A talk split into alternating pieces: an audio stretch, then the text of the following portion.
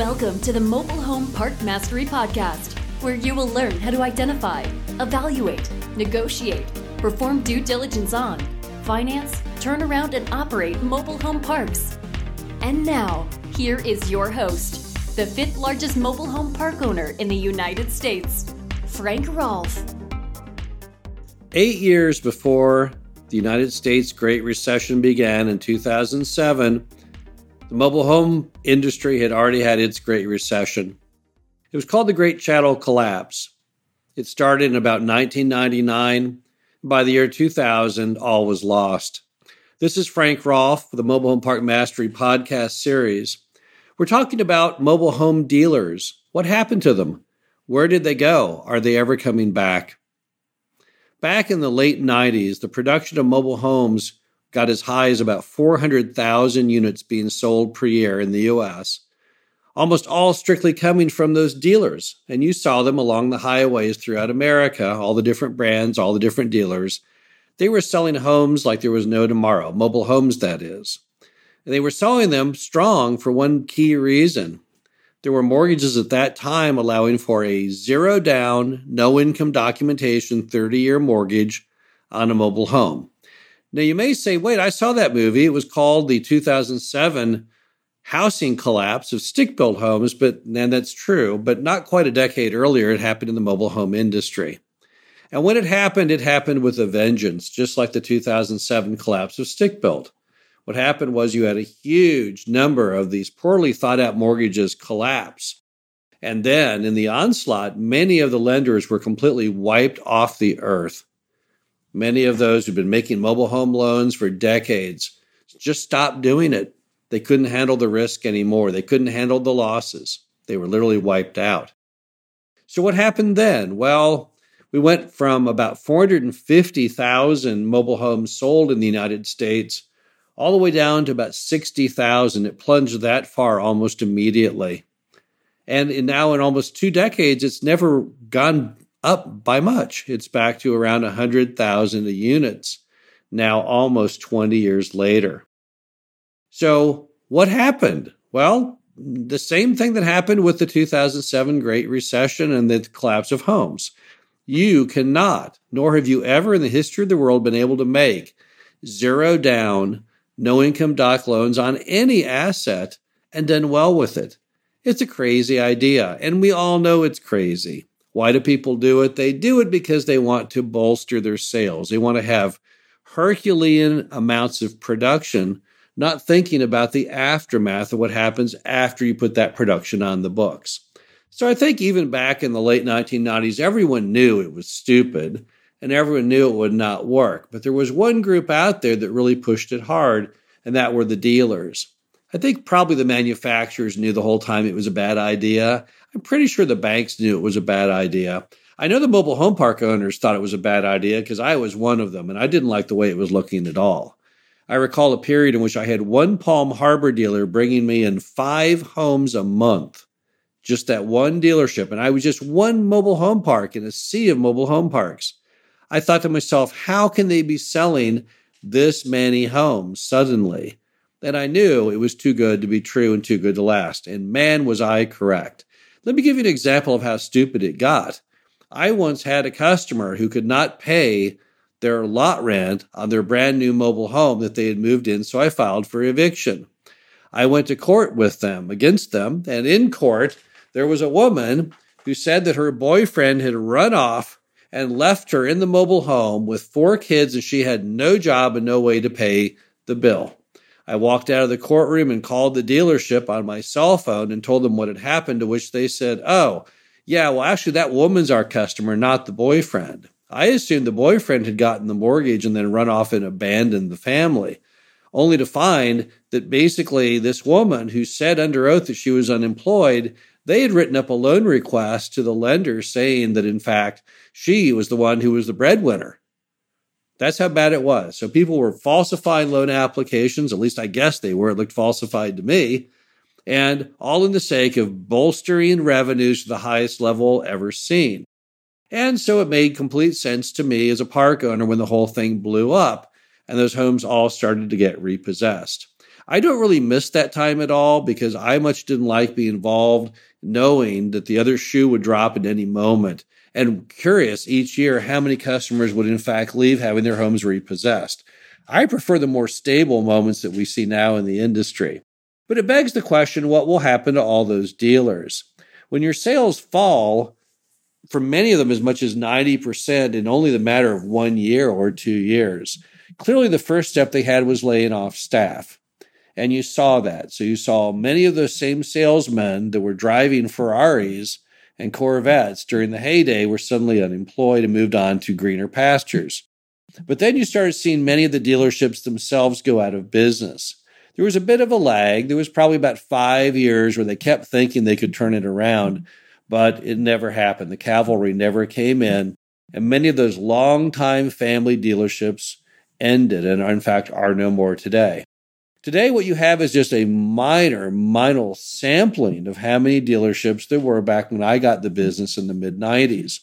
And so the question to me is will those survive? What's going to happen to those few remaining dealers? When I say few, I mean relative to what there used to be in the olden days. There's still quite a few retailers out there.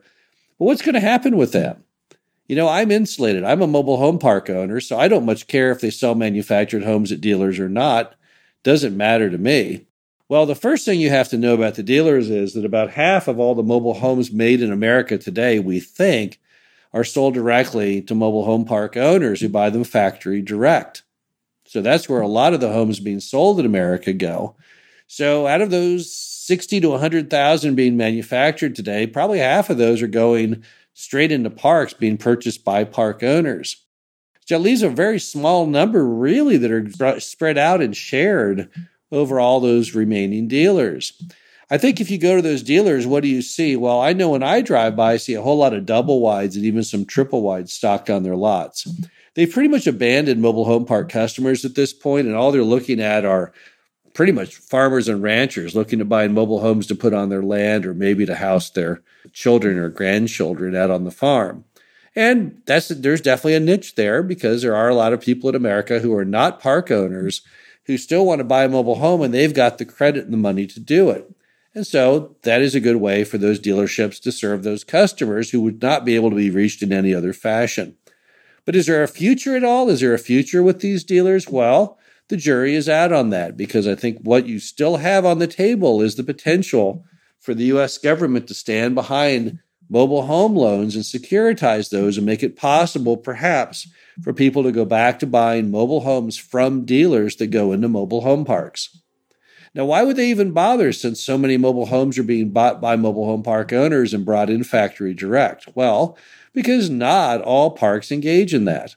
If you want to go out and get in that business, that space of buying mobile homes and bringing them into your park, you traditionally have to have not only a dealer's license, but you have to have roughly 10 vacant lots to make it worthwhile for the manufacturer to paper you as a potential dealer.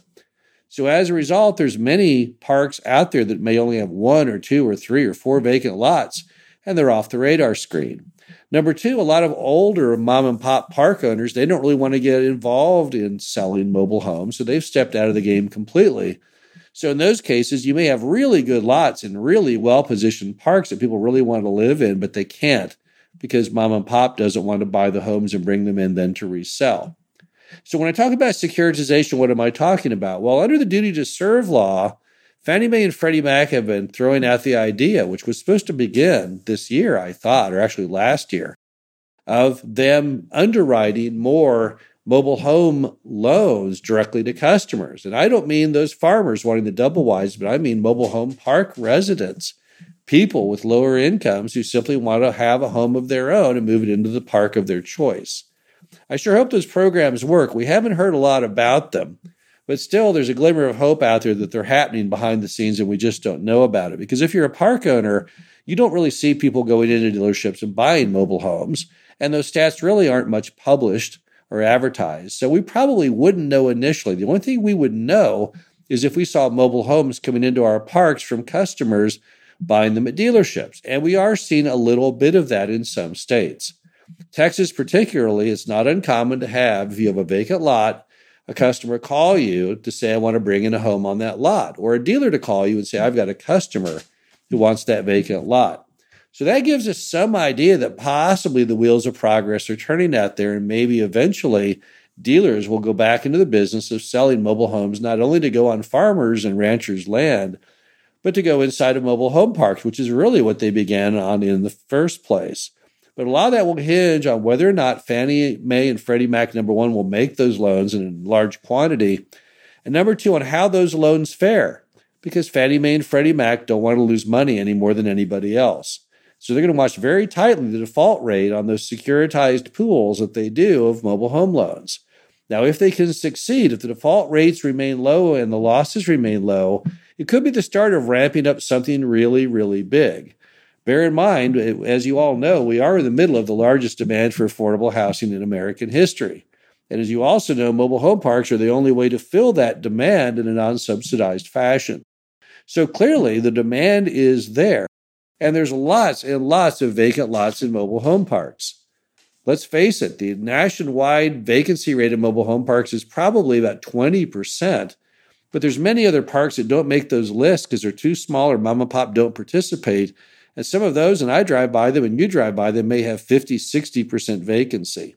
It's a great way to help solve the affordable housing crisis, but only if Fannie Mae and Freddie Mac will step in and get the job done. And number two, if those customers can get the job done and not default. And if they do default, not mess up the collateral too bad, so the losses would be very small. So the bottom line is the jury is still very much out on the future of mobile home dealers.